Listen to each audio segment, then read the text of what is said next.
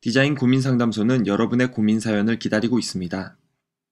남몰래 앓고 있는 고민거리, 의문, 분노, 감동적이고 훈훈한 일화가 있다면 디자인 고민 상담소 청취자와 함께 나눠주세요.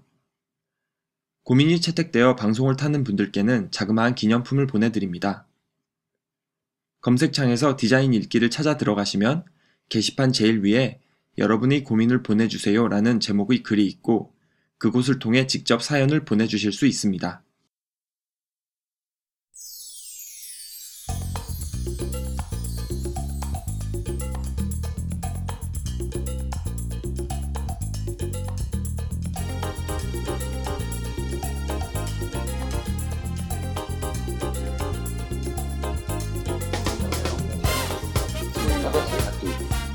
추워서라도 받았을 거야. 그럼 할 수 없지. 그럼 시작할까? intro song 같은 거죠. 노래 방금 어떻게 해? 아 그러지 마시라고요. 아 진짜. 어, 아. 어, 저 폭발적인 웃음소리 뭐야? 아니 그렇게 하면 지원이 효과음을 넣을 것 같아 중간에. 앞에 이제 실제 소리를 지우고 어. 방수를 어, 그것도 내가 다 아. 녹음 시작합니다. 하나, 둘, 셋. 디자인 말하기 3차 시리즈 디자인 고민 상담소 그 두 번째 시간 시작하겠습니다. 저는 새벽을 달리는 디자인 팟캐스트 방송을 진행하고 있는 고민 교수 이 교수입니다. 오늘 이 자리에 우리의 사랑스러운 패널들이 함께 하십니다. 포니테일과 밈 대표 김선미 씨, 실장 김의래 씨, 경향신문 아트 디렉터 윤여경 씨, 랩80의 정기원 씨는 지각입니다. 좀 이따 오실 거고요. 그리고 오늘 특별히 이 자리에 게스트로 모셨습니다. 일산의 한미유치원 설립자이신 최승준님 모셨습니다. 박수! 최승준님 처음 오셨으니까 간단히 자기소개를 부탁드리겠습니다. 예, 방금 소개받은 최승준이라고 하고요. 어, 유치원의 설립자로 있습니다. interactive 관련된 작업을 뭐 미디어 아트라고도 하- 하는 장르에서 활동을 해오고 있고요. 지금은 대학의 시각 디자인과에서 K대학에서 강의하고 있습니다. 네. 요즘 유치원은 어떤가요? 유치원 뭐 대학도 요새 인구가 줄어서 문제가 있듯이 유치원은 사실 제일 빨리 예, 제일 빨리 근데 요새 뉴스 보면 못못 들어가서. 살인 막줄 서고 추첨하고 난리도 아니잖아요. 그런 그런 거가 이렇게 되게 한쪽에서는 확대돼서 있지만 어, 내부적으로는 여러 가지 갈등이나 문제들을 가지고 있습니다. 그럼 공립, 국공립 아직 그런 건 아니지. 저희는 사립을 한 30년 동안 아, 하고 있죠. 30년 전통이구나. 아, 정확하게는 29년째. 20, 예, 그럼 30년을 하시 옛날에 한미은행이라고 있지 않았어? 혹시 거기랑 아, 뭐 전혀 관계 없습니다. 아, 나도 하나 찾고 싶다. 아니 근데 그 유치원에서 뭐 특별히 지향하고 계신 어떤 교육 철학이라든지 뭐 여러 가지 있는데요. 미디어 아트? 아, 뭐 그, interactive 디자인을 가르쳐 그런 실험을 했던 적도 잠깐 있었지만 지금은 좀 아, 생각이 바뀌어서 그거에 대해서 많이 다루고 있지는 않고요. 저희는 이제 이탈리아에 있는 그 레지오 에밀리아라는 전후의 그 분위기를 복구하기 위한 여성들의 커뮤니티에서 발상한 그 하나의 시인데 40여 개의 유아교육 단체가 이렇게 협업하는 그런 데에서 이제 감화 감동을 받아서 한국에서도 그런 걸 한번 시도해 보자라고 해서 아, 발현적 교육 과정이라고 이렇게 좀 짜여진 그런 뭔가를 가르치는 곳이 아니라 아이들이 와서 놀지만 그거로부터 교육 과정이 일어날 수 있게 교사들이 이렇게 지원하고 밤마다 담임이 담임 선생님이 두 분씩 계시는 그런 시스템으로 운영하고 있습니다. 발도르프 뭐 이런 거 비슷한 거. 발도르프도 이제 유럽의 유명한 대안적인 방법이긴 한데 뭐 레지오 에밀리아도 어, 다른 궤도긴 다른 하지만 궤도로? 예, 아. 예, 뭐아 그게 29년 전부터 그 부분 차용이 됐던 어, 그거는 이제 2000년대 초반, 아, 음. 90년대 말, 뭐 그 정도부터고요. 거다. 어, 나 요새 이 형 무서워. 왜? 무슨 얘기를 해도 다 나와. 어, 아, 그러면 뭐 박식해가 이런 점만 아니면 참. 사람은 역시 한가해야 돼. 할 일이 없어. 나도 한가하면 저렇게 될 수 있어. 그럼요. 자, 그러면 오늘도 이제 가열차게 한번 고민을 달려봐야죠. 저번 시간에도 시간이 너무 오래 걸려서 빨리 시작하죠, 그냥. 네. 어, 뭐 우리 수다 떠는 거 사람들 관심도 없고, 우린 뭐 소음도 심하고, 음질도 나쁘고.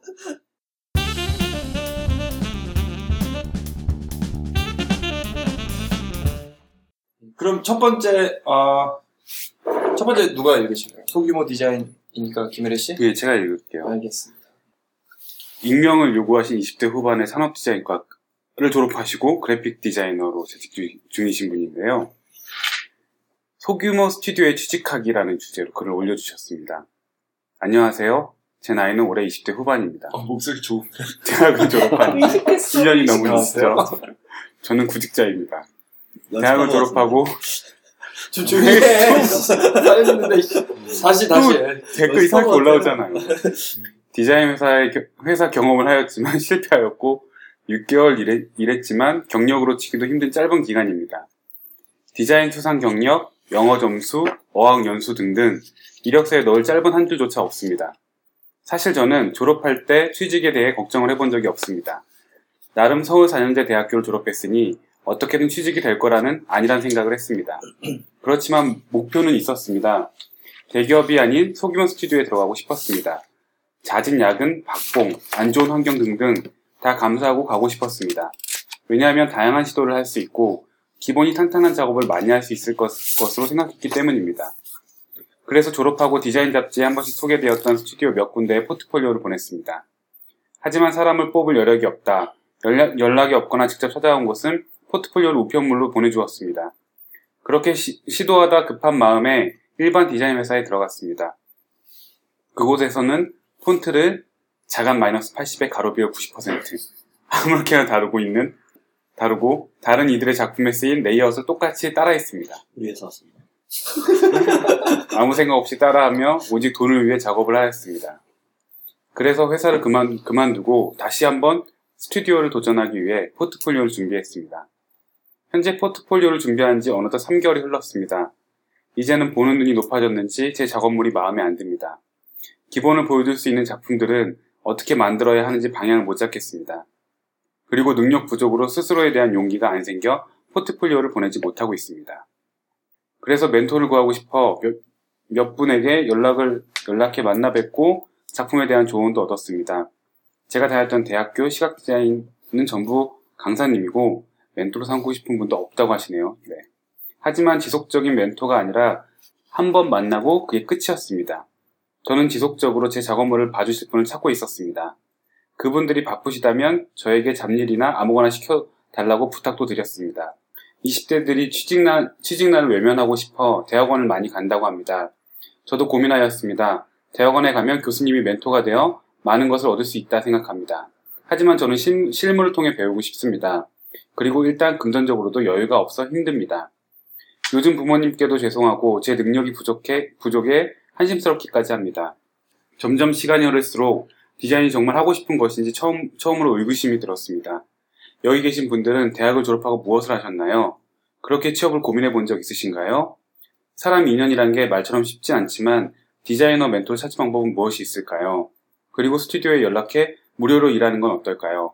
배우는 게 많긴 하지만 대가성 없이 일한다는 게 마음 불편할 것 같습니다. 혹시 무료로 일해본 경험 있으신 분은 다양한 이야기 해주시면 감사하겠습니다. 아주 절절한 사연인데 뭐긴 내용을 짧게 요약을 해 보자면 처음에 대학 졸업 후에 소규모 디자인 스튜디오에 들어가고 싶었다. 약간 좀 디자이너로서 능력을 발휘하면서 실험적이면서 독창적인 작업을 하고자 그런 방향을 설정했지만 그게 잘 안 돼서 그냥 보통 디자인 사무실에 들어갔는데 거기는 작업이 너무 좀 자기가 생각하기에 가치가 없었다. 포트폴리오가 자기가 부족하다고 생각되는데 그걸 어떻게 하면 좋게 만들 수 있을지 지금 모르겠다. 멘토를 구해봤지만 쉽지 않다. 소규모 디자인 스튜디오를 운영, 운영하고 계신 분으로서 어떻게 생각하세요? 김은혜 씨. 근데 당연한 고민이라는 생각이 들어요. 저는 너무나 당연한 고민이고요. 저도 한때는 소규모 스튜디오를 가면 되게 내가 원하는 작업들을 많이 하고 원하는 대로 하고 싶 있을 거라고 생각했고 또 지금은 제가 직접 소규모 스튜디오를 운영하고 있지만 일단 결론부터 말씀드리면 그렇게 마음대로 작업할 수 있는 곳은 또 아니라고 말씀드리고 싶어요. 그러니까 생각만큼 자유롭지도 않고요. 오히려 더 많이 끌려다녀야 되는 경우도 있고요. 그러니까 디자인의 관습에 있어서는 좀 자유로울 수 있지만 클라이언트라는 그 보수성에 의해서는 그 어느 곳에도 자유로울 수 없다라는 부분은 비슷, 뭔가 기존의 회사랑 비슷하지 않을까라는 생각이 들어요. 그리고 여기 또 제가 무료로 일한 분들에 대한 사례를 물어보셨는데 제가 처음에 21살에 20살인가요? 제 상은 21살인가요? 네. 21살에 모 전문대 시각디자인 학과를 합격을 하고 그때 들었던 생각이 아 그렇다라면 디자인학과에 입학해서 공부하기 전에 실무를 해보면 좋지 않겠느냐 해서 아는 분의 소개로 충무로에 있는 디자인 회사에 무료로 어, 일을 배우고 싶다고. 충무로에. 네, 무료로 들어가서 한 3개월 정도 3개월 조금 안 되게 일을 했었는데요. 지금 돌이켜보면 그게 저한테 좋은 결정이었냐 아니었냐는 잘 모르겠어요. 어떤 면에서는 내 가치를 일부 깎아가면서 무료로 일한다는 게 답답하고 비인간적인 것처럼 보일 수 있지만 또 어떤 면에서는 좋은 기회가 되는 그러니까 것도 있어서 무료로 하겠다고 하고 들어간 거야? 아니면 네. 준 거야? 아, 제가 무료로 하겠다고 왜냐면 별볼일 없으니까요 어. 디자인학과 입학한 것도 아니고 입학 어. 직전이었고 돈을 달라고 그러면 안 써주니까. 네, 그냥 일을 배워보고 싶었고 그래서 아. 이제 책상 닦고 뭐 이런 거부터 시작을 한 거죠 걸레 이렇게 작았고 미쳤구나. 네, 그 미쳤던 거 아무 생각이 없었던 거예요 지금 이렇게 보면 근데 재밌는 건 그때 이후로 끊임없이 제가 일을 해왔고 그게 지금 제 모습의 어떤 시작 같은 시작점인 예. 거라서 솔직히 좋은 건 아닌 것 같지만 그렇다라고 절대 하지 말아라라고 얘기 못해요. 그래서 그 다음 단계가 어떻게 됐어요? 충무로에 나온 다음. 한- 아 다음 단계요? 군대를 갔죠. 네, 바로 군대를 갑니다. 네. 마음을 다쳤구나. 아 근데 나는 여기 포트폴리오에 대해서 그 이건 저도 항상 느끼는 건데 닭이 먼저냐 달걀이 먼저, 먼저냐 문제인데 좋은 포트폴리오가 있어야 좋은 회사를 들어가요. 좋은 회사에 들어가야 좋은 포트폴리오가 생겨요. 프로페셔널한 레- 레벨에서는 학- 학생 포트폴리오는 좀 한계가 있고 그러니까 졸업을 앞둔 학생들의 항상 딜레마는 나 포트폴리오가 없는 것 같아요. 내가 원하는 회사에 들어가려면. 근데 그 원하는 회사, 그런 회사가 요구하는 포트폴리오는 그런 회사에서 일을 해야 만들어지는 거예요, 사실은. 그러니까 약간 거기서 앞뒤 순서의 딜레마가 있긴 한데, 그렇다고 그게 뭐 극복 못할 벽은 아니고, 어쨌든 그런 어려움은 좀 있는 것그 포트폴리오 같은 경우는 받아보는 사람이 됐을 때는 아마 더 알 수 있는데 이 포트폴리오 안에 얼마나 많은 가능성과 얼마나 많은 이야기가 음. 들어가 있느냐보다 사실은 어느 한 부분이 보이면 그 사람의 음. 캐릭터가 됐든 그 사람의 주안점이 됐든 어느 한 부분이 보이면 다른 부분들이 조금 러프해도. 사실은 선택이 되기 마련인 거고 음. 포트폴리오를 그 미래에 대한 가능성이라고 해석하지 말고 지금 자기에 대한 이해라고 해석을 해 놓으면 음. 어 지금 음. 막 이거를 이, 이 사람에게 보여줘서 이런 느낌을 주고 싶다고 표현하지 말고 지금 나의 어 이해로 해석해서 포트폴리오를 정리하면 될 것 같고 사실 이런 고민에 대한 조언이라는 게 좀 어폐가 있는 게 어떤 똑같은 행위도 사람에 따라 다 다르게 결과가 나올 수 있기 때문에 뭐 음, 멘토를 찾아가는 게 좋을지 무료로 일하는 게 좋을지는 사실 사람 한 대마다 다 다르게 적용이 될 수 있을 것 같아요. 다만 제 생각에는 생각의 가지를 조금 줄이고 가장 하고 싶은 거에 조금 더 깊이를 좀 전제하면 좋을 것 같아요. 음. 생각보다 실행의 연결고리를 좀 짧게 만드는 게 지금으로서 이분한테는 더 효과적이지 않을까라는 듭니다. 근데 그 말이 정말 맞아요. 포트폴리오는 정말 나를 보여주는 거지. 다른 사람이 뭘 보기를 원하나를 생각해서 만들면 그건 이미 어려워져. 포트폴리오에서의 의미도 없고 음. 그렇게 만들어 봤자 사실 좋은 게 나올 리가 만무한데 참 일자리를 찾는 사람 입장에서는 간절하면은 그게 또 그렇게 생각이 안 될 수가 있어. 약간 운빨도 있고 그 심사하는 사람이 어, 떤 거를 캐치하냐 못하냐 그 운빨도 좀 있고 그런데 나는 그 무료로 일한다는 게 우연히 이건 우연인 것 같은데 아니면 신의 계실까? 저번 주 목요일에 우리 학교에 밥장이라는 일러스트레이터가 와서 특강을 했어요.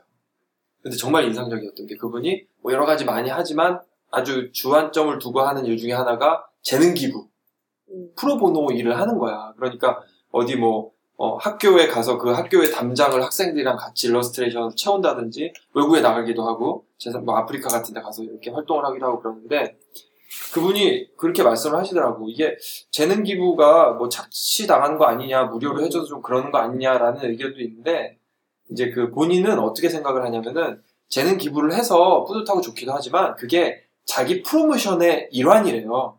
그러니까 만약에 클라이언트가 있는 작업은 원하는 게 있고 가이드라인이 있어서 항상 제한되는 작업을 하는데 재능 기부 기- 같은 경우 자기가 마음대로 한다는 거지. 그래서 새로운 걸 막 시도하고 이럴 수가 있으니까. 그런 기회를 삼는다 그러는데 그 무료로 일하는 걸 회사에 들어가서 인턴으로 무료 봉사하는 것도 뭐 실력을 쌓는 방법이잖아. 그거 말고 재능 기부 원하는 디자이너 재능 기부 원하는 데 많으니까 그런 데서 한번 배짱 튕기면서 일해보는 건 어떨까 근데 그런 생각 좀 들어요. 아마도 이분은 그 무료로 일한다는 포인, 포인트가 그게 아니라 멘토, 그러니까 내가 이렇게 얘기를 들을 수 있는 어드바이저가 한 명 있고 그 사람 아래서 무료로 마치 우리 수제자처럼 배우 고 싶다. 어, 문화생처럼 만화생 모재식 어, 그런 거에 대한 지금 니즈인 것 같아요. 저랑 좀 비슷한 것 같아요, 이 사람. 제가 29대, 저는 그 디자인 수상 경력은 좀 있었어요. 영어 점수 없었고, 자기처럼 그 다음에 어학, 어학연수 없었고. 그러고 이제 4년제 대학 졸업하고, 나이는 서른이 다 돼가고. 이제, 수, 근데 29, 12월에 제가 이 회사에 들어갔는데, 아, 막막하죠. 이 시작을 이제, 이 사회를 내가 어떻게 시작해야 되냐. 그래서 사실 저도 비슷하게, 뭐 포트폴리오, 이렇게 소규모 스튜디오 좀 유명한 데 좀 보내기도 했었어요. 아무데도 연락 안 와요. 그때는 뭐 소규모 스튜디오 봤자 뭐 몇 개 없었죠. 뭐, 바프, 601 비상, 몇 군데 꽤 유명한 데 있었는데, 그게 소규모 스튜디오였지, 이런 식의 뭐 한 명, 한두 명이 나와서 차리는 건 없었었고. 그러다가 이제 그 회사 선배가 하는 회사에 갔어요. 갔는데 60만 원 정도 준다고 와서 뭐 약간 아르바이트식으로 하라 그래가지고 시작을 했는데 돈을 안 주셔가지고 또 안 줬어. 네, 4개월 정도 일하다가 이제 별 한 것도 없는데 그때 배운 거는 아 씨, 사람이 이렇게 사는구나 이거 배웠어. 와. 이게 아 이게 대학 나오고 여기서 대학에서 나온 대로 세상은 그렇지가 않구나. 뭐 약간 좀 망했다 이런 생각도 들고 학교까지 바꿔가면서 어, 전공까지 바꿔가면서 일을 했는데 뒤늦게 잘 되지도 않고 그래가지고 굉장히 실의에 빠진 다음에 그리고 이제 집에 또 몇 달 있었죠. 뭐 하면서 그 지금 비슷한 것 같아요. 뭐 무료로 가서 할까 뭐 별 고민 다 했는데 그러다가 우연히 운 좋게 취업이 돼가지고 일을 하게 됐어요. 그 한국의 소규모 디자인 스튜디오들은 사실 뭐 뻔하죠. 뭐 아까 뭐 스튜디오 바프, 601 비상, 홍 디자인, 홍 디자인. 정, 디, 정 디자인, 뭐 유는 너무 커버렸고 미맨 포니테일. 림뭐 어쨌든 그런 몇몇이 아주 서울에 그냥 몇 개 손가락 꼽을 만큼 몇 개가 있는 건데 사람 뽑을 자리가 없어요. 이미 다 차 있어요. 거기는 그러니까. 누가 한 명 나가야지 이제 뽑는 건데 그것도 아름으로 뽑아요. 음. 공채를 해서 실력 있는 사람 공개 모집하는 게 아니라 뭐 아, 니네 학교에 뭐 괜찮은 졸업생 없어 이런 식으로 아름으로 뽑아요. 그래야 사실 그 안전하잖아요. 그래서 아마 그냥 그런 루트라든지 아니면은 어떤 그 특별한 기회 없이 그냥 내가 한번 취직해 보겠다 그러면 당연히 아마 자리가 없는 상황일 거예요. 그래서 소, 게다가 소규모 스튜디오는 리스크를 감수할 만한 여력이 없는 것 같아요. 그러니까 사람, 사람 한번 잘못 뽑아서 음. 그 다음에 교체될 때까지 이 사람을 어떻게 유지할 수 있는 것도 굉장히 힘든 좀 월급 하나 주기가 네. 힘든 상황이니까. 그래서 사실 그런 욕구를 가지고 몇 명이 모여서 출발하는 게 소규모 스튜디오거든요, 사실. 근데 거기에 들어간다는 거는 또 이제 그 다음 얘기가 되는 거죠. 되게 배우고 싶어 하시는 것 같아요. 뭔가 제대로 된 기술. 타이포 학교라. 타이포랩 야학. 야. 예, 야학. 야학으로 오세요.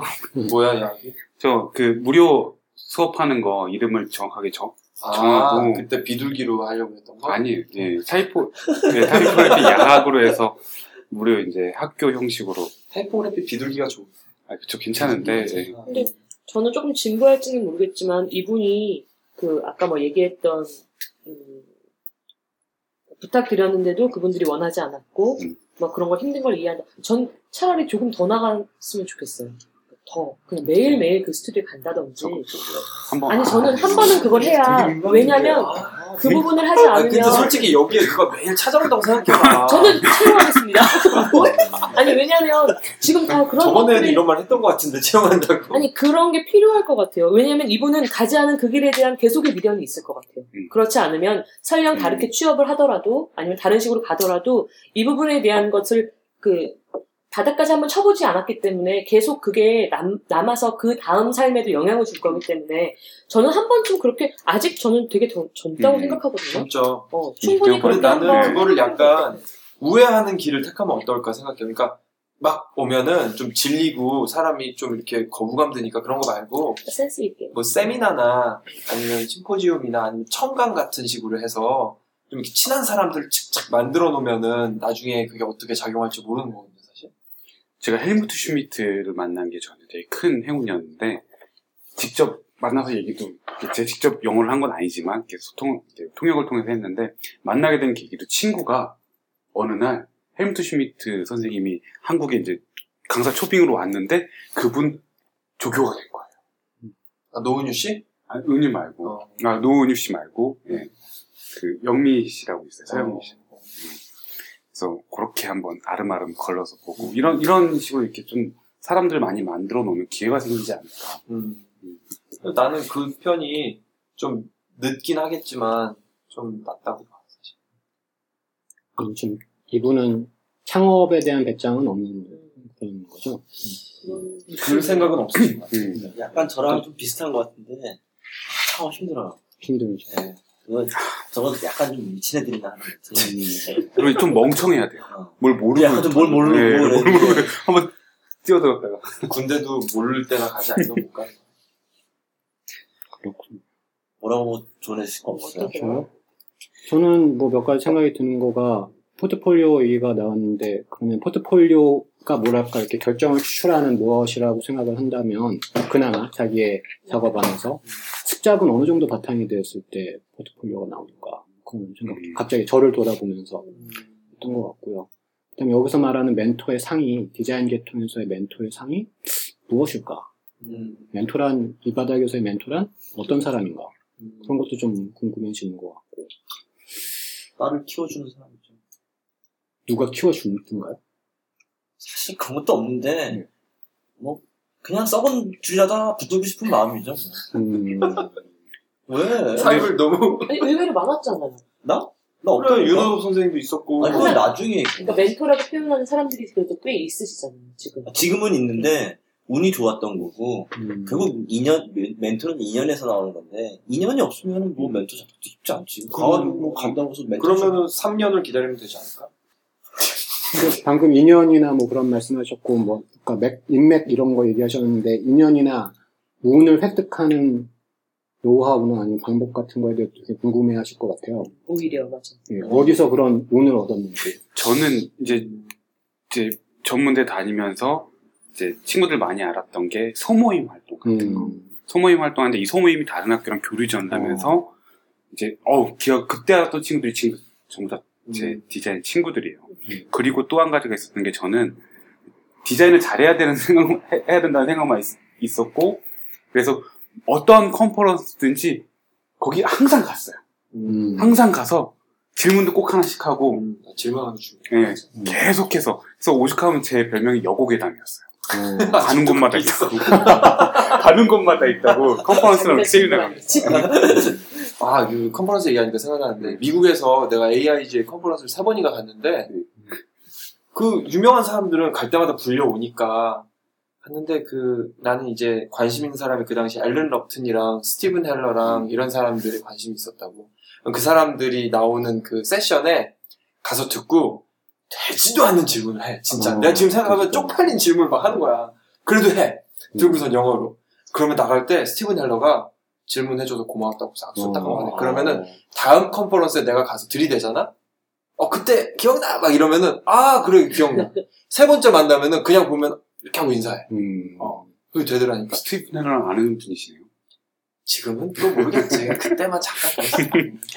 저도 되지도 않는 질문 맥락에 생각나는 게 있는데 외국의 컨퍼런스를 저도 갔었어요. 그래서 거장을 소, 소위 말하는 거장을 만난 거죠. 음. 그래서 막 이제 막 질문을 이제 막 이제 짜놓고서는 하려고 했는데 뭐 영어도 잘 안 되고 하니까 이제 버벅였어요.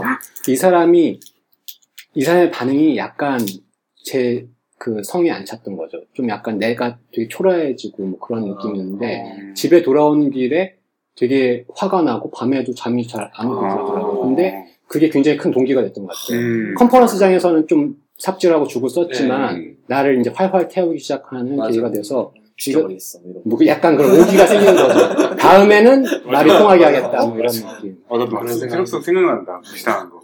네. 삼성 UI 디자인, 많잖아. 삼성 UI 디자이너한테. 음. 뭐라는 제가 그때 아이팟 이게 클릭 휠이 나온 게 처음이었어요. 그래서 아이팟의 이 클릭 휠의 어떤 인터페이스에 대해서 어떻게 생각하냐고 했더니 아, 그거는 뭐 금방 사라질 거고 뭐 그런 헛소리들을 막 하면서 저를 완전 무시했어요. 음. 근데 지금은 어떻게 됐냐? 애플이 지배를 하고 있죠. 음. 그 당시에 너무 열이 받아갖고 아, 난 분명히 받아칠 수 있었을 것 같은데 음. 그때 삼성에 다니는 UI, UX, UI 디자이너한테 무시를 당한 기분을 지금도 잊을 수가 없어요. 음. 아, 다 근데 그런 경우를 하나 봐. 엄청 막 분해해가지고 막. 내가 씨 언젠가는 막 이런 거 있잖아. 그때 말해서. 조금만 덜 두근거렸어도 말 잘했을 텐데. 근데 여기 보니까 용기라는 단어가 보이길래 그 용기를 끌어올리기 위해서는 분노가 때로는 기반이 되지 않을까. 아, 뭐에 이분이 화나고 있을까? 갑자기 궁금해지네. 이재현 선생님 쓴 분노의 글꼴이 근데 그건 명작이지. 제가 타이포그래피 야학을 한 것도 멘토 없다면 내가 멘토야. 오. 아, 그런 분노가 있어. 그럼요. 그 너 지금 멘토 너 하면 되겠다 이제 오세요. 저에게로 오세요. 아, 첫 전, 번째, 첫전 번째 다- 멘티. 다. 어. 이건 요 정도 하시죠 네.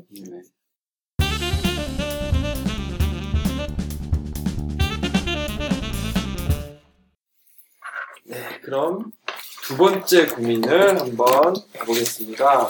그럼 이렇게 이렇게 돌까요? 네. 네, 두 번째 고민은 하고 싶으시군요 네 지금 지금 딱 내 컨디션이 이걸 해야 되는 걸로 올라왔습니다.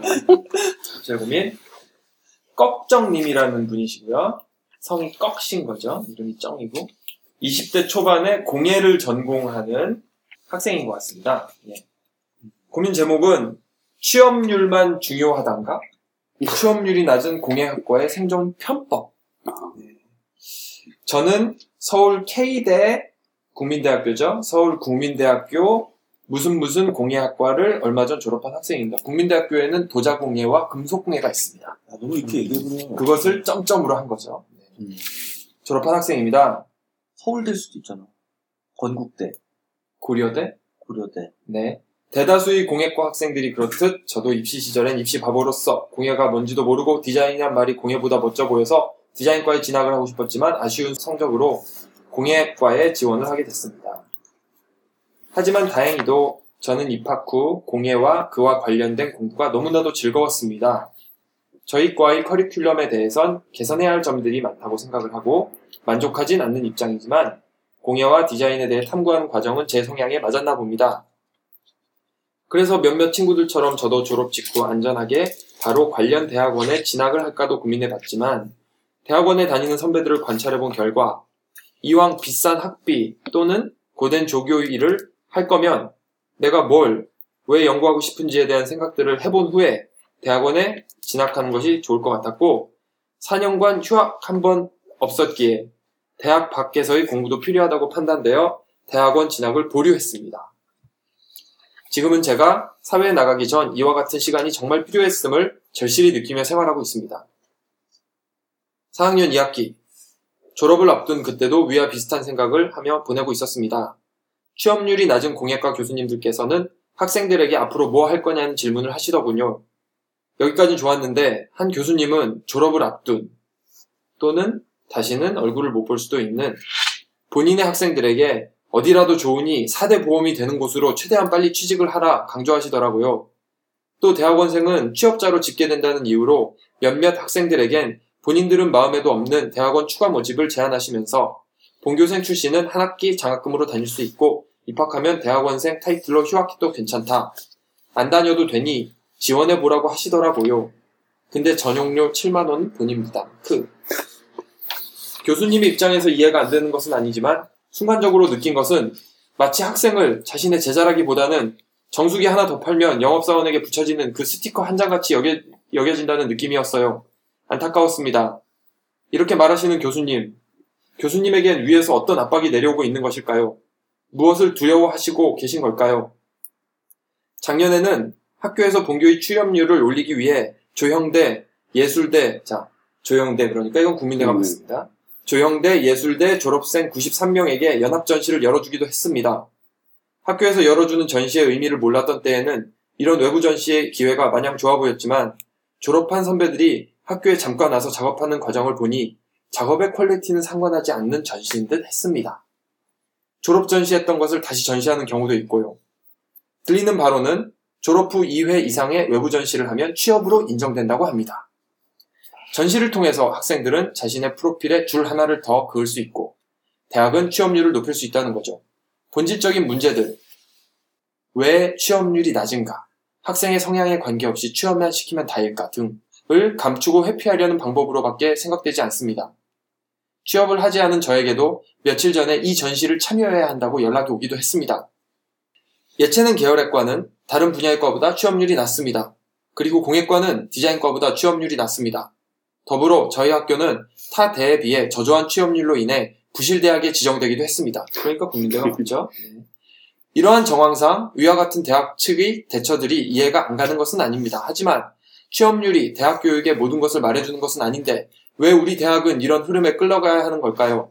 이런 세태 속에 수동적 입장을 취하는 저희과의 취업률이 앞으로도 계속 떨어지면 공예과는 사라질 수도 있겠다라는 걱정이 됩니다.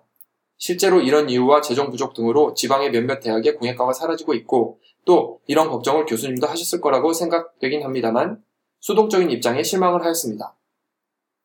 과연 취업률이 낮다는 것은 대학에서 공예 교육이 불필요하다는 것을 의미하는 것일까요?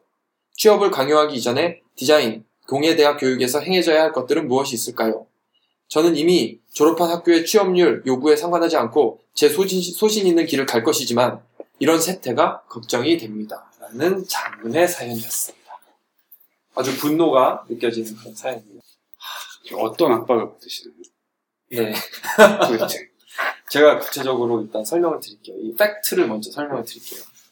국민대학교가 작년에 재정 지원 제한, 어, 제한 대학으로 선정이 됐어요. 그게 전국의 대학교 중에서 하위 15개 대학.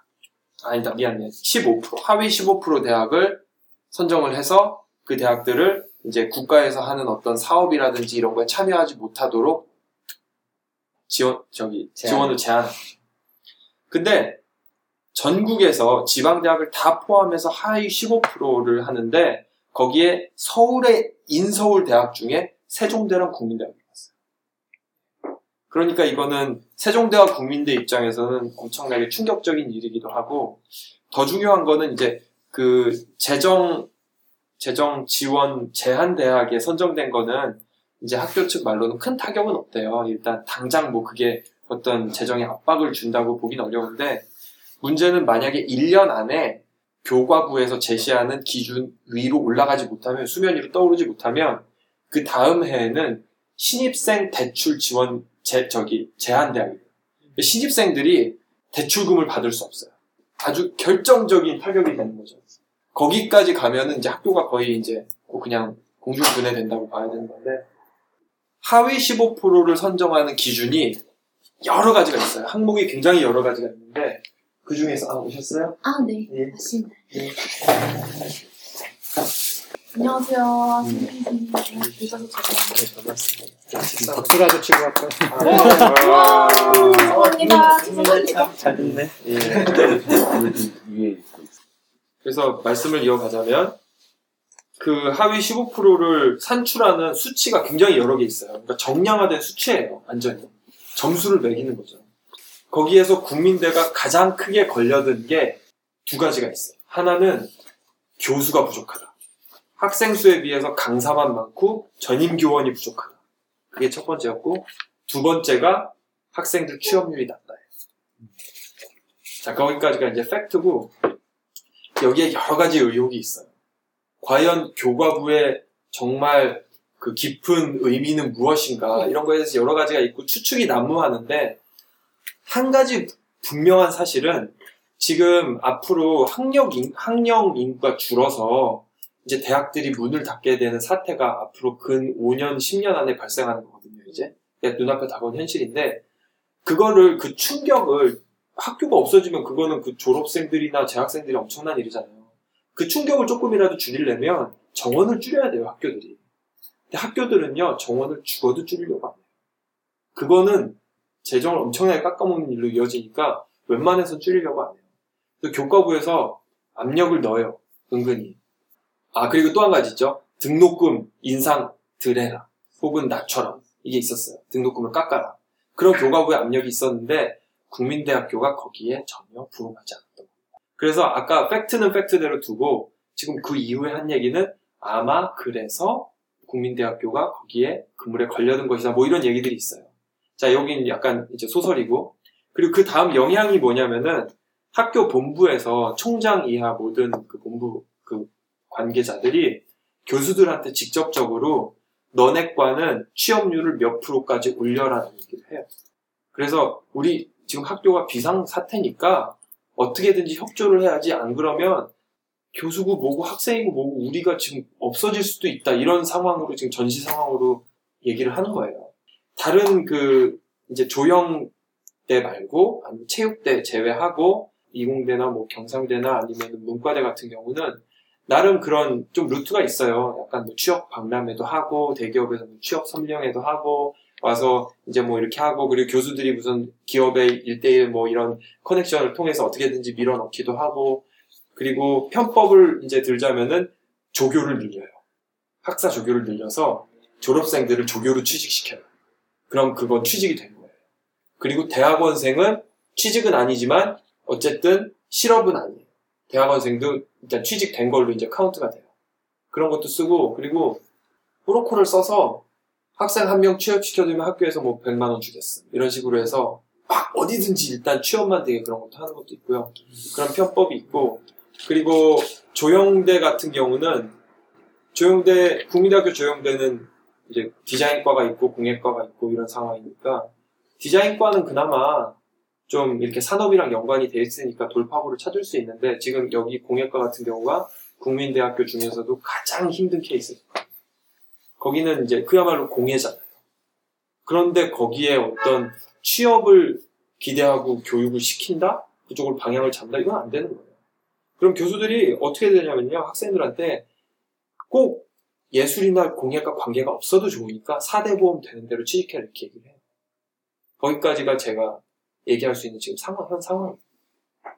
지금 이, 이, 이 고민은 이제 대답을 다 해주신 것 같아서 뭐 더 할 얘기가 있을까요? 어, 그러니까 상황을 설명은 어, 하셨는데, 거기에 대한 이제 예. 그 취업을 강요하기 전에 교육에서 행해져야 할 것들이 뭐가 있을까요? 이런 부분에 대해서 조금 대답을 원하시지 우리 않을까요? 그때 이런 대화가 한 번 있어서 그때 각 대학이나 과마다 그러니까 취업률이 아닌 다른 식의 측정 기준이 생겨야 음. 된다라는 이야기까지는 한번 했던 것 같아요. 그래서 전국에 미술 및 디자인 대학교, 단과대학교의 학장들이 모였어요. 모여서 회의를 해서 도저히 취업률로 이렇게 안 되겠으니 우리 건의합시다. 어떻게 건의하냐? 메이저 전시회 두번 하면 취업률을 잡히는 걸로 하도록 건의합시다. 해서 됐어요, 그게. 채택이 됐어요. 그래서 이 학생이 얘기하는 그 전시가 그 전시. 어. 그러니까 좀 원론적인 얘기를 하자면 어떤 상, 상황이든지 제도로 올가면서 그거를 어떻게 개선시키려고 하는 거는 통하지 않아요. 어떤 식으로든지. 그리고 두 번째 얘기하고 싶은 거는 전, 전 여기에 대해서 사실 할 얘기가 좀 많아요.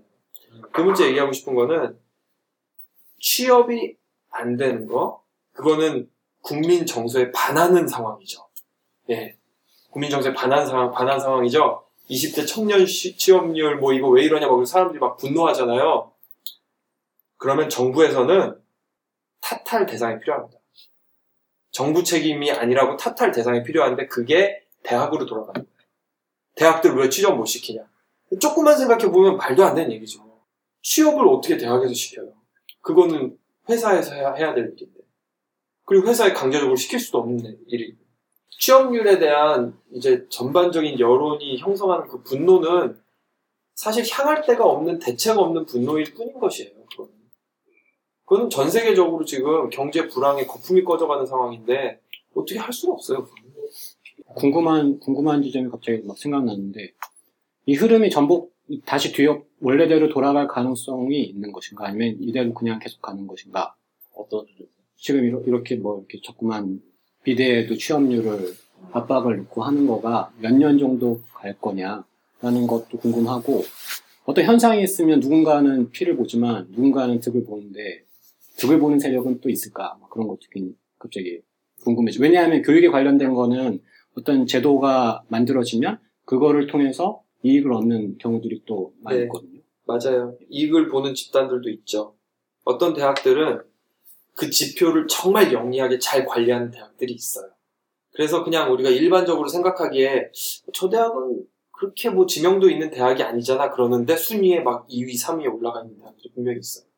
근데 그게 뭐 이렇게 잘 그거를 이용해서 득을 본 건지 아니면 어떻게 하, 다 보니 그렇게 된 건지는 모르겠지만 뭐 그리고 거기에 따른 여러 가지 의혹도 있지만 그건 의혹일 뿐인 거고 분명히 이게 그런 현상은 일어나고 있는 것 같아요.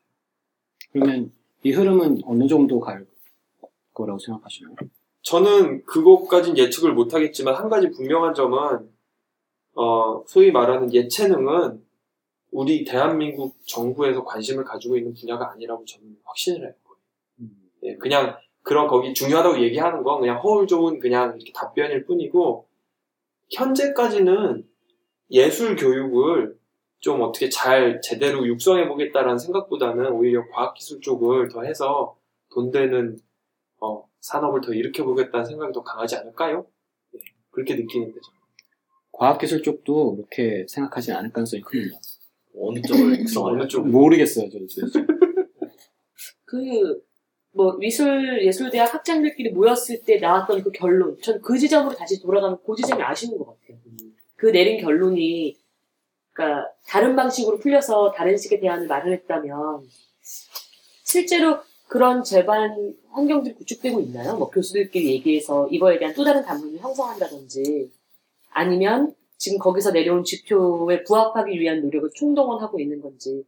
지금은 현재는 국민대학교 같은 경우는 발등의 불이 너무 심해서 물론 전반적인 상황이 잘못 돌아가고 있다는 걸다 인식을 하고 거기서 얘기는 많이 하는데 그래도 당장 이거는 우리가 벗어나야 된다는 생각인 거고 그리고 제가 그냥 느끼기에는 지금 여기에 이 교과부의 타겟에 들어가지 않은 서울 시내 다 모든 대학들은 그냥 생각 없어요. 자기네 일이 아니니까.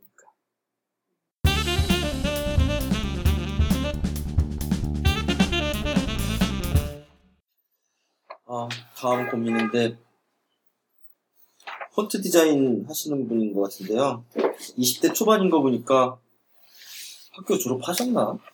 모르겠네. 시각 디자인과 나오신 분이고 디자인 분야 중에서도 나름 블루오션이라고 할 만한 폰트 디자이너인데 블루오션인가요? 저도 약간 그 부분 듣고 놀랐는데 제가 잘 몰라서 그런 건지. 블루오션이 뭐야? 어, 레드오션의 반대요? 아, 네. 그럼 그린오션 뭐지? 네. 그러니까, 음. 네. 저 그런, 그럴 수도 있다는 생각은 들었어요. 요즘 특히 웹폰트나 그런 쪽이 해외에서 워낙에 좀 많이 그게 있긴 한데요. 음. 한국에서도 그런지 이분이 어떤 폰트란 말씀 안 하셔서 잘은 모르겠네요. 나는 그냥 3D 같은데. 먼저 좀 사연을 좀 네. 읽어주면 아, 안 네. 될까요? 자꾸 혼잣말 하지 말고. 사회적으로도 회사에서도 디자이너의 대우를 받는다는 생각이 잘 안 듭니다. 적은 연봉, 오퍼레, 오퍼레이터 같은 업무, 스스로 기획한 폰트를 온전히 내 것이라 말할 수 없는 저작권의 문제 등등. 끝이에요. 짧아서 좋다. 아, 근데 이게, 이게 다 그렇지 않나? 아. 근데 질문이 뭐지, 근데?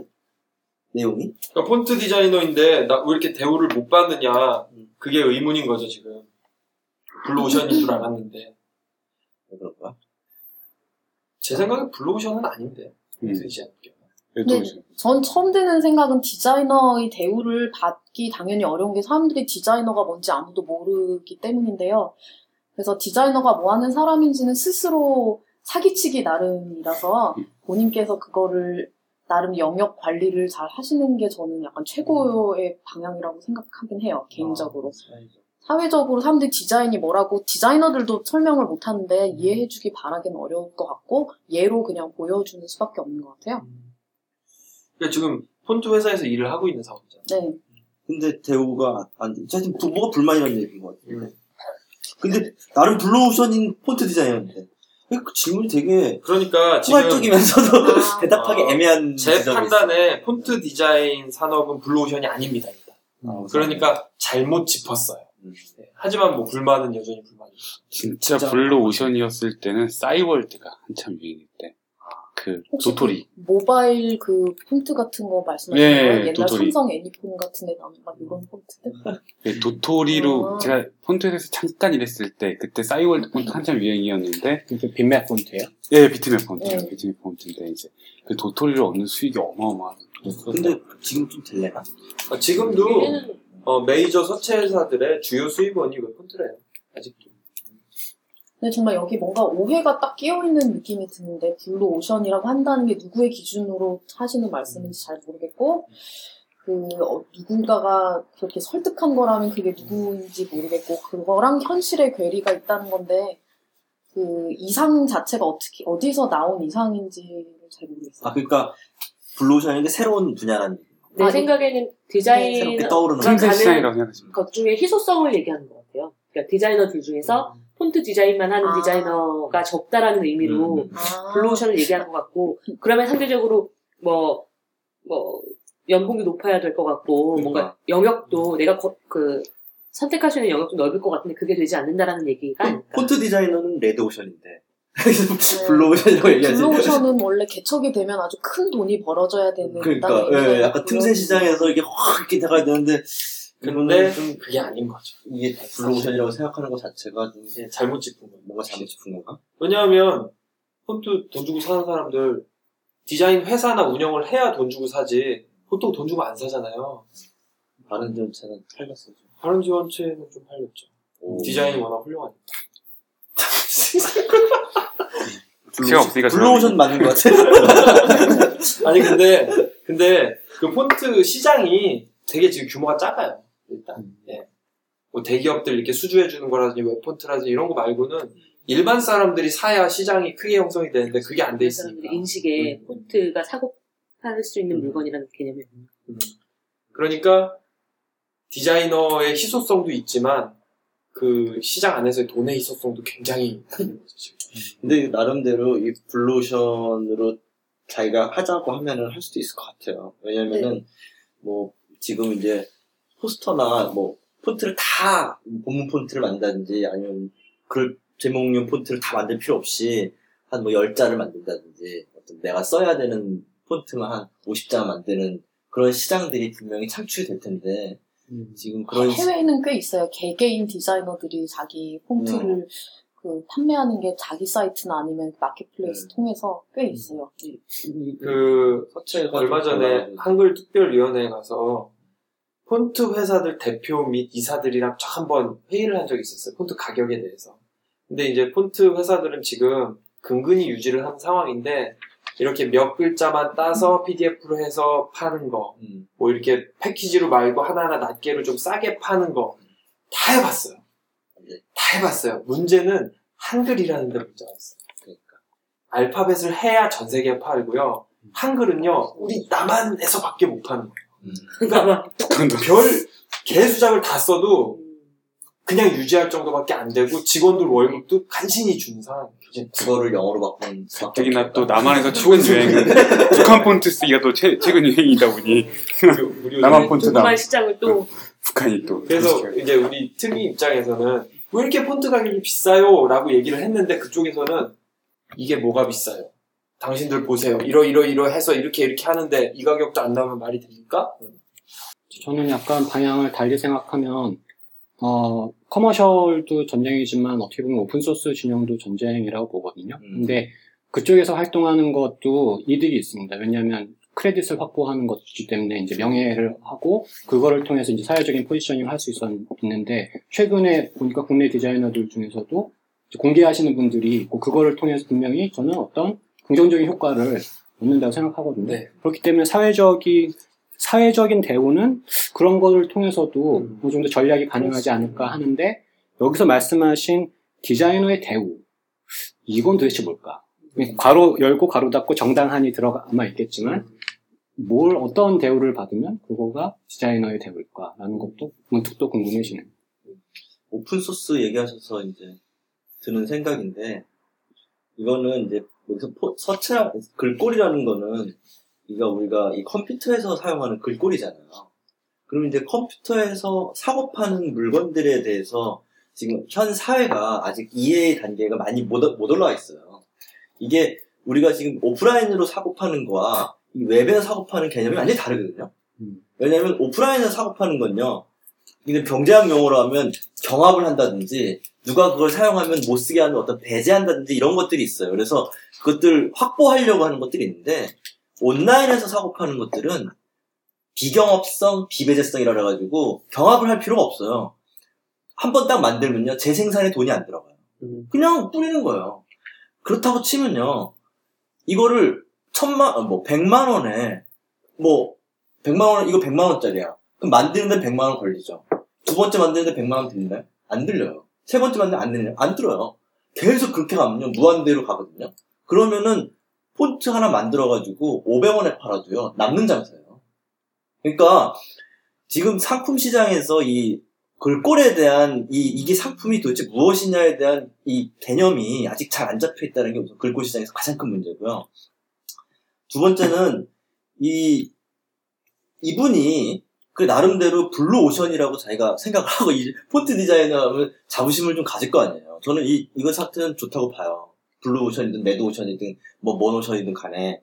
근데 지금 이 적은 연봉과 오퍼레이터 같은 업무 이제 그 대우받지 못하는 게 내가 그래도 좀 아, 나름 하려고 하는데 사회적으로 대우도 못 받고 되지도 않고 좀 이런 상황이잖아요. 저는 이거는 감수된다. 어, 감수해야지 어떻게 자기가 불러오셨는데.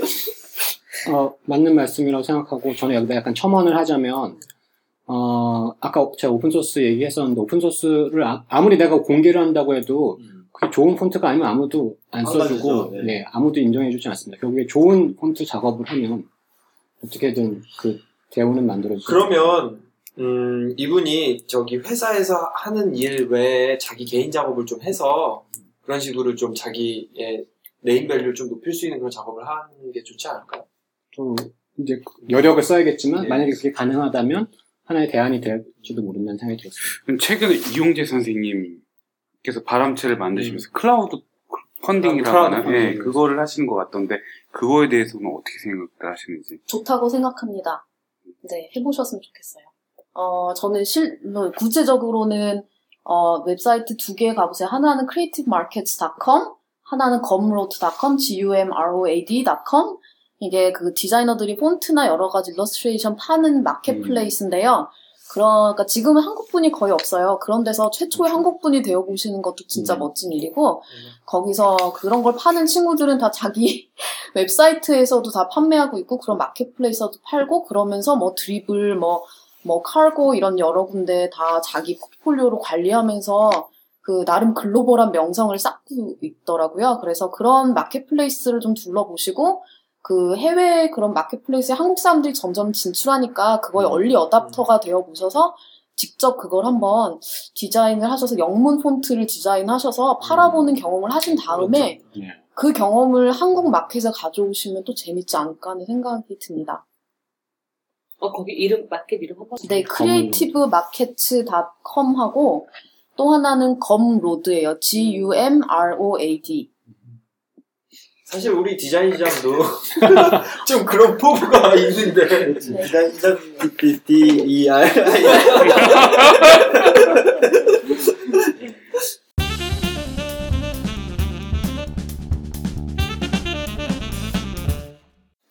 어, 20대 초반 경영학과 학생이시고요.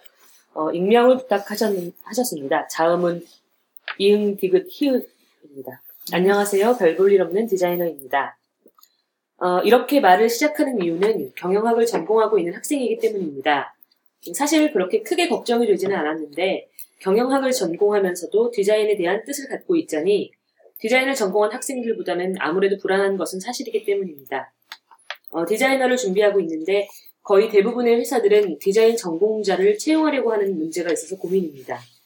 물론 그들의 교육 과정을 따라 제대로 배워야 하지만 일을 할 수 있다는 것은 알지만 아, 경영학을 전공하고 있는 지금 이 시점에서 입시 미술을 시작한다는 것보단 다른 방법을 찾는 게 더 빠르다는 생각이 드네요.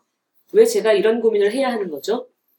다른 전공이라도 포트폴리오를 통해 심사할 수 있지는 않을까요?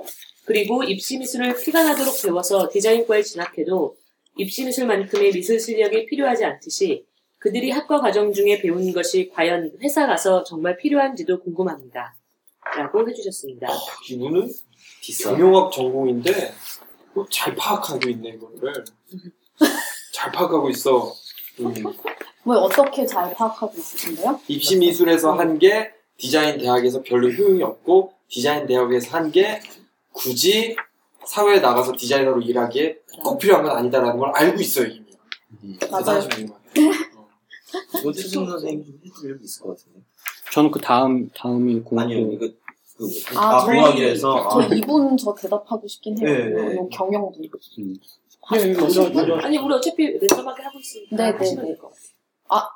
저 이분은 어 저는 이 질문 너무 반가워요. 왜냐하면 어 저는 경영하는 분들하고 일하는 거 되게 좋아하는데 제가 어 제 경험상으로 말씀을 드리면요. 제 생각에는 제가 자세한 걸 모르지만 에, 지금 입시 미술을 하셔서 디자인으로 들어가시지 마시고 어, 디자인을 이해하는 경영 전공자가 돼서 디자이너들과 함께 디자인 회사 일을 하시면 제일 좋을 것 같아요.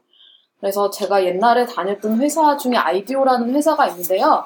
거기 경영이나 MBA 출신들이 하는 job title이 제가 다녔을 때는 이미 한 7, 8년 전 이전의 얘기인데요. 그때만 해도 4개가 있었어요. 하나는 business development, 즉, 그 프로젝트 따올 때 그냥 가서 뭐 사인하고 이거 견적 내는 것 자체가 문제가 아니라 클라이언트가 이거 2천만 원짜리 프로젝트 우리 어, 맡기고 싶어 하고 오면 이걸 막 봐서 아니 이것은 6천만 원짜리 프로젝트입니다. 라고 수가를 매겨주는 거예요. 그걸 모델링을 해서 그 upsell 하시는 거예요. 원래 2천만 원으로 왔으면 6천만 원짜리로. 그렇게 해서 더 부가가치가 높은 프로젝트로 변경해서 물어오시는 게 어, business development 하시는 분들이 하는 일이에요. 두 번째는 business factor, factors라고 하는데 이거는 디자인할 때 프로젝트에서 디자이너들이 있고 엔지니어들이 있는 것처럼 human factors라고 해서 그 사람들 이제 observation하고 그 user research하고 market research하고 이러시는 분들 있는 것처럼 IDEO에서는 business factors가 또 같이 있었어요. 이거는 이를테면 저희가 프로젝트 할때 이 산업계에 대한 비즈니스적인 면에서 이거를 그림을 그려서 우리가 사전에 이해를 빨리 할 수 있도록 돕는 일도 하시고 저희가 서비스 디자인 일을 특히 할 경우에는 그 서비스에 그냥 뭐 user experience만 디자인하는 게 아니라 그거와 함께 비즈니스 모델, 즉 수익 모델, 서비스의 수익 모델을 같이 디자인해서 주는 거예요. 그러면 그냥 우리가 UX만 주는 것보다 훨씬 당연히 수가가 높아지겠죠. 그리고 세 번째는 뭐냐면, 어, 네 개가, 아, 네 개 맞다. 세 번째는 design for business라는 팀이 있었어요. 지금은 아마 다를 거예요. 이거는 뭐냐면, 프로젝트가 끝난 다음에 이미 클라이언트랑 한 프로젝트가 끝나고 사후에 우리가 한 프로젝트가 그 클라이언트의 경영상으로 실적상으로 어떤 수적인 양적인 임팩트를 줬느냐 금전적인 임팩트를 줬느냐를 수량화하는 그룹이에요. 그래서 끝난 프로젝트에 들어가서 그거를 수치화해서 나와서 그걸 또 영업할 때 쓸 수가 있겠죠. 그리고 네 번째 그룹은 뭐였냐면 transformation이란 그룹이 있어서 이거는 우리가 그냥 디자인을 해서 클라이언트한테 주는 게 아니라 클라이언트네 회사에서 IDEO처럼 디자인할 수 있는 팀을 만들어주는 팀이에요. 그 내부, 내부의 문화를 이렇게 바꿔준다 그래서 transformation 하는 그룹이었거든요. 그래서 여기는 당연히 경영하고 이런 organizational science 이런 거 하시는 분들이 어, 많이 필요해요. 그런 분들이 그 입장에서 조직을 보고 그거를 우리의 디자인적인 마인드를 써서 디자이너들과 함께 고치게 하고 가- 그런 내부적인 팀을 새로 만들게 되면 팀의 새로운 사람들을 고용하는 것도 돕고 그 팀의 경영 지원까지 하는 거거든요. 그래서 이런 어, 아이디오 같은 경우에는 아주 특이한 경우라고 보실 수도 있겠지만 꼭 그렇지 않아요. 대부분의 어느 정도 규모가 있는 디자인 회사는 적어도 마케팅, 적어도 영업에서 비즈니스를 가지신 분이 필요해요. 그래서 저는 지금 스타트업을 하고 있는데 저희는 겨우 3명이에요. 저 디자이너, 남편, 개발자, 그리고 저희가 처음 뽑은 분이 디자이너도 아니고 개발자도 아니고 경영 출신이거든요.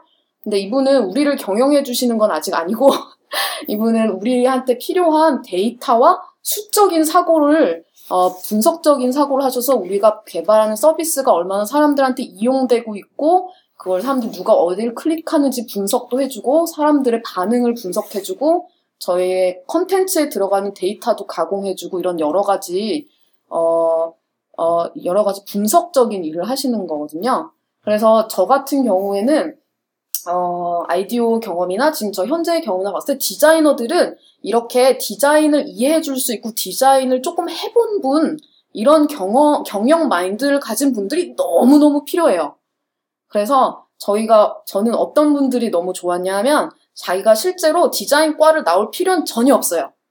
전공하실 필요는 없고요. 대신 디자이너와 함께 디자인 프로젝트를 해보신 분이 필요해요. 왜냐하면 그런 분들은 저희가 클라이언트한테 작업해서 주기 전에 왜 이런 디테일에 신경을 써야 되고 왜 이런 과정을 겪어야 되는지를 알아서 쉴드도 쳐주실 수 있고 제가 어, 스타트업을 하고 싶은 디자이너면 제가 이런 아이디어가 있을 때 저희의 첫 고객을 잡아오는데 결정적으로 나를 이해해주고 나의 아이디어를 이해해주고 그거를 시장에 적용해줄 수 있는 분이기 때문에 디자이너랑 일해보고 디자이너들이 가지고 있는 가치관에 대해서 알고 있는 분 급할 때는 같이 어? 그림도 좀 그려줄 수 있고 브레인스토밍도 같이 할 수 있고 그 정도 되시면 되거든요. 그래서 저는 개인적으로 봤을 때 어 이런 분이 이런 의식이 있는 분이 필요한데 라는 생각이 들어요. 그래서 저의 개인적인 생각은 입시 미술을 하시지 마시고 경영이나 사업이나 뭐 어, 뭐지 재정이나 그 경영과 안에 있는 한 가지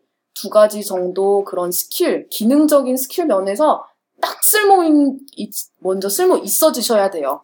그래서 경영자 경영 전공자로서 일단 marketable한 스킬이 있으신 상태에서 디자이너들을 디자인 회사에서든 아니면 디자이너들과 팀을 이뤄서 스타트업에서 도와주시는 일을 하셨으면 좋겠어요. 저도 어, 먼저 음, 네. 저도 드는 생각이 어, 여기서 학교에서 배운 거 다음 단계 안 통하고 뭐 약간 그런 맥락이 있었잖아요. 근데 전공을 하셨던 경영은 과연 현업에서 통할 것이냐? 학교에서 배운 경영이라는 것이 만약에 이렇게 매니지먼트에 관련된 거면 어, 의심스럽습니다. 맞아요. 잘, 잘 모르긴 하지만 어, 그런데 또 그런데 이분이 자기가 가지고 있는 두 가지 어떤 자원을 어, 같이 이렇게 시너지를 내서 활용한 보자는 입장인지 지금 디자이너로 포지셔닝 하고 싶은데 자격지심이 있다 이런 건지가 좀 뭔가 약간 다른 것 맞아요. 같아요. 그래서 저도 후자라고 생각해서 어쩌면 이 얘기가 조금 다른 식으로 네. 접근될 수도 있을 것 같아요. 네네. 저는 단지 이제 그런 엄청난 수요가 있는데 혹시 모르실 경우에 꼭 아셨으면 네. 합니다. 자격지심을 에너지로 활용하는 방법에 대해서는 다음으로 이어갈 수 있을 것 같아요. 아, 네, 좋습니다. 어. 자연스럽게. 자연스러워. 스무스한데? 어. 나, 나, 와, 얘기하려고 했는데. 아, 예, 예. 아니야, 그만해, 그만해. 어. 잠깐 끊었다 갈까요? 파일이 아, 너무. 짧아서. 나똥좀 싸고. 어, 하자.